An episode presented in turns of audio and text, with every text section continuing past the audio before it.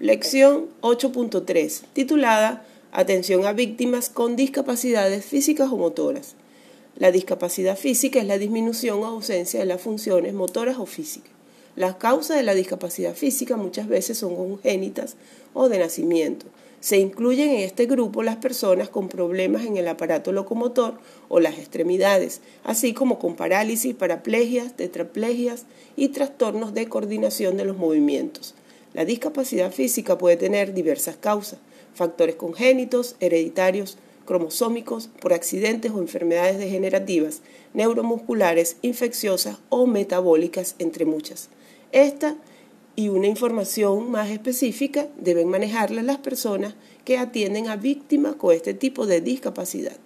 Lo más importante en la intervención en este tipo de víctimas se refiere al establecimiento de una buena comunicación para demostrar que se está dispuesto a ayudar, ya que en estas situaciones presentan una fragilidad emocional negativa y requieren de una relación de ayuda verdadera, positiva, que sienta que están acompañados se sugiere lo siguiente. A. Preguntar en qué y cómo se le puede ayudar. Un método para ayudar de manera efectiva es formularle las siguientes tres preguntas. 1. ¿Necesitas ayuda? Esta es la primera de las tres preguntas básicas que debe formular para que la ayuda sea funcional. No le des por sentado, no consideres que es obvio que sí. Lo obvio se presta a confusiones. A menudo no es visto, aunque sea obvio, o es mal interpretado. La respuesta debe ser sí o no. Esto también ayudará al asistido a tomar contacto con su situación y sus necesidades. Pregunta número dos. ¿Qué ayuda necesitas? No te apresures a deducirla, adivinarla ni a interpretarla. Lo único que tú sabes positivamente es que estás dispuesto a ayudar. Pero solo el que la necesita sabe cuál es la ayuda que requiere.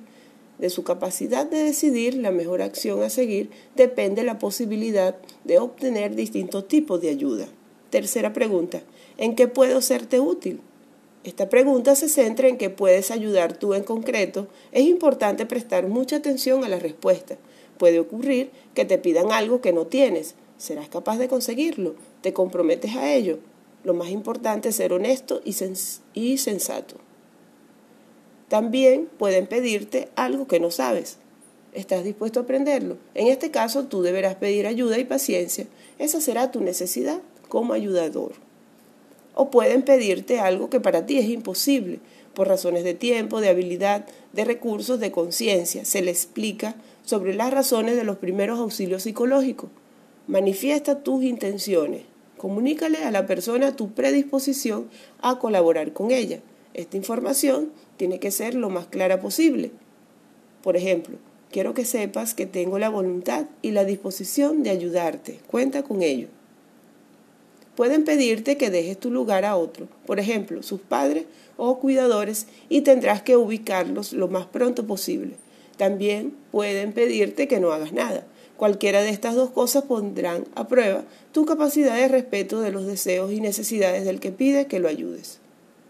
A veces ayudamos para sentirnos mejor o peor, esperando en el fondo algún tipo de recompensa o reconocimiento. Esto no es primeros auxilios psicológicos desde un nivel profesional.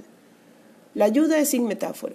No esperes que el otro se dé cuenta o que lo deduzca de tus gestos, de la historia, el parentesco, el vínculo que los une. Cuando asociamos ayuda con recompensa, la utilizamos al servicio de nuestros intereses personales y no como expresión de nuestra profesionalidad como primeros auxilios psicológicos. Otras sugerencias para atender a personas con discapacidad motora son las siguientes. Adaptarnos a su ritmo de movimiento y adoptar una postura que resulte cómoda para ambos. No le hable como un niño o una niña. Facilitarle que pueda llevar consigo cualquier dispositivo que use para el desplazamiento. Explicarle siempre a dónde se le lleva y por qué.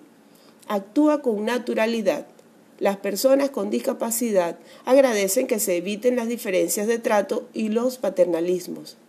Presta tu ayuda directa cuando sea necesario. Ofrece tu colaboración o tu apoyo cuando creas que puede ser positiva. Escucha con atención. Las personas con discapacidad, como todos, tienen cosas que contar y quieren que les escuchen. Pídeles opinión. Es importante contar con ellas antes de tomar una decisión. Respeta sus decisiones Hay momentos en los que todos preferimos estar solos, o la ayuda que se nos brinda o la propuesta que nos hace no nos apetece. Respeta eso sin ofenderte. Muéstrale que puede confiar en ti, a veces solo con estar a su lado, con tratar de acompañarle en lo que necesite y cuando lo necesite. Si logras que confíen en ti, será de mucho beneficio.